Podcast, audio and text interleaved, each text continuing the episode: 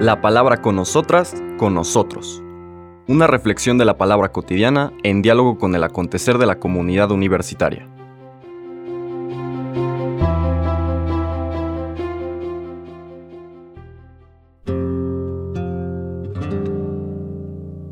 Hola, buenos días.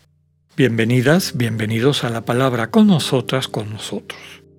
Hoy miércoles 13 de septiembre seguimos nuestro recorrido por el capítulo 6 de Lucas, por esta refundación que hace el Señor Jesús de Israel, del pueblo elegido, del pueblo que tiene esa misión, porque la elección de Israel era no una elección de privilegio, sino una elección de servicio, de ministerio, a tratar de hacer presente en el mundo la identidad del Dios vivo, del Dios verdadero, y hacer que otros pueblos captaran ese misterio del Dios que es amor, amor ofrecido, amor que dinamiza al ser humano para encontrar la verdadera vida, y la construcción de una sociedad ya no sea sociedad en el sentido tradicional del término, sino comunidad de hermanos y hermanas.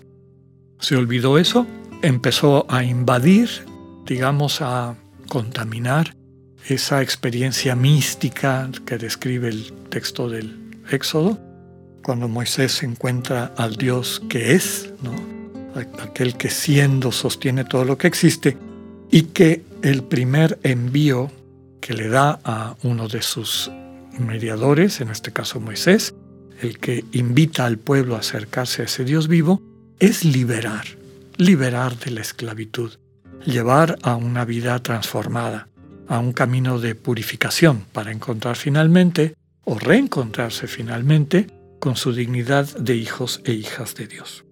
Lo mismo estamos viendo en esta secuencia de cómo el Señor Jesús, ante la cerrazón de las autoridades religiosas de la época, de abrirse a la buena noticia, pues decide focalizar su predicación y su testimonio a las personas que estén abiertas a acoger el mensaje de la buena noticia, el mensaje del Evangelio. Nombra a los doce apóstoles, refunda Israel y ahora va a compartir la ley, la nueva ley con este Israel refundado. Eh, a diferencia de Mateo, la toma de distancia es todavía más radical en Lucas, porque no, no se sube a una montaña simbólica como subió Moisés, donde subía solo Moisés. En Mateo suben el Señor Jesús y los discípulos, sino que aquí ni montaña hay, hay, un, hay una llanura. Quiere subrayar Lucas este sentido de horizontalidad de la familia de Dios, donde todas y todos somos hermanos y hermanas. No hay esta, el único Padre que tenemos es Dios, es nuestro referente. Y no es un Dios, un Padre, que ejerce su paternidad, su manera de acercarnos a nosotros según los criterios de poder del mundo. Es un padre que contempla amorosamente a sus criaturas, que las respeta, que las acompaña, que cuando le hacen caso les va ayudando, como decíamos ayer, a consolidar su conciencia, a formar su conciencia, a descubrir que lo más sublime de sus capacidades humanas está en el amar, en el sentir con el hermano y la hermana, en nutrirse mutuamente con estas bendiciones que Dios les capacita para hacer y dar, y así construir la comunidad.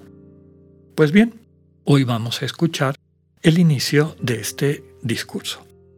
Son los versículos 20 al 26 del capítulo 6 de Lucas.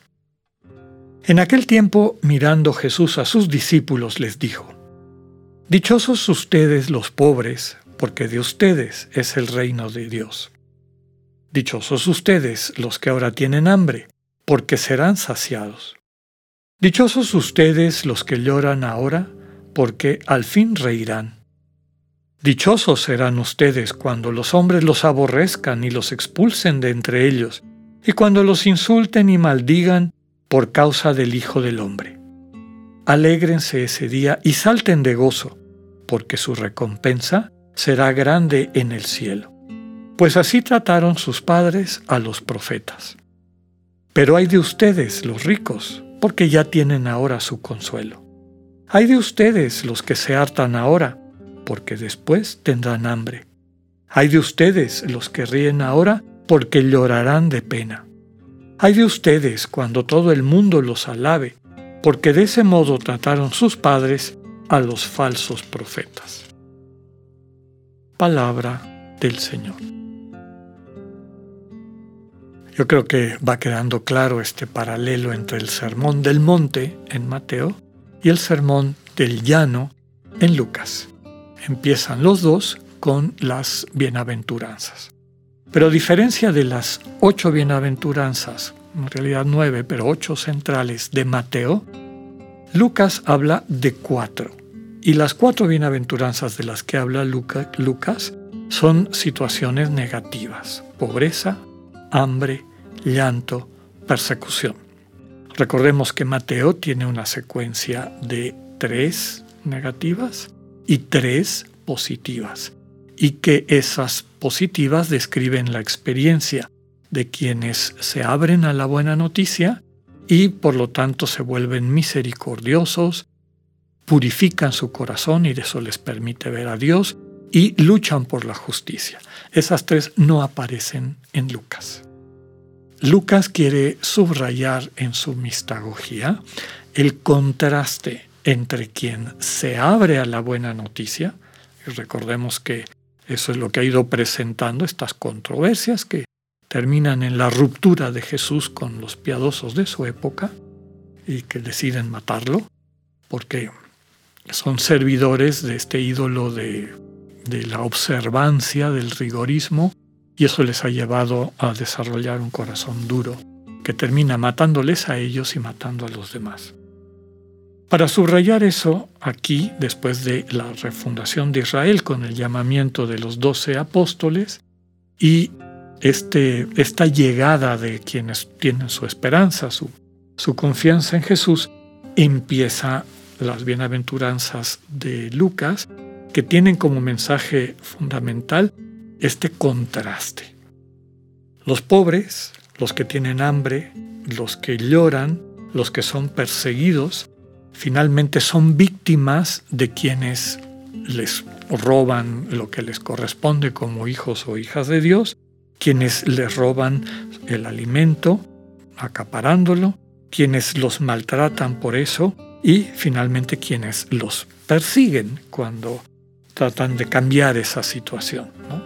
Recordemos que en el discurso programático del que hemos hablado varias veces de la sinagoga de Nazaret, el Señor subraya que viene, es el final de la lectura de Isaías, a proclamar el año de gracia de Dios, es decir, la entrada de Dios en el mundo para restituir las cosas a la justicia, es decir, a que sean justamente lo que Dios quiere, el, sueño de Dios, la familia humana, donde todas y todos nos reconozcamos como hermanas y hermanos y construyamos esta comunión, centrada, como hemos dicho varias veces, en el amor. Quienes están sufriendo esto van a ser consolados, van a ser saciados van a recibir el reino de Dios, es decir, van a experimentar esta relación de intimidad con Dios que va a transformar sus vidas. Y subraya finalmente, ¿quieres saber si estás inserto, inserta en este proyecto de Dios? Ve cómo te tratan los servidores del mundo, es decir, aquellos que sirven al príncipe de este mundo, cuyo cuya estructura y manera de entender el mundo tiene que ver con riqueza, poder, etc., imagen, todo lo que son manifestaciones del ego enfermo, si esas personas te alaban y te consideran lo máximo, quiere decir que estás sirviendo a su propio príncipe. Pero si te persiguen, si no les parece lo que tú dices, alégrate, porque quiere decir que reconocen en ti ese principio que va a destruir el gobierno del príncipe de este mundo, aquel que trae como consecuencia que haya gente pobre, que sienta hambre, que viva llorando y que sea sistemáticamente perseguida. Pidámosle al Señor la gracia de acoger la buena noticia del Señor Jesús y de profundizar también en las enseñanzas que el resto de esta proclamación de la nueva ley nos transmiten. Que tengan un buen día, Dios con ustedes.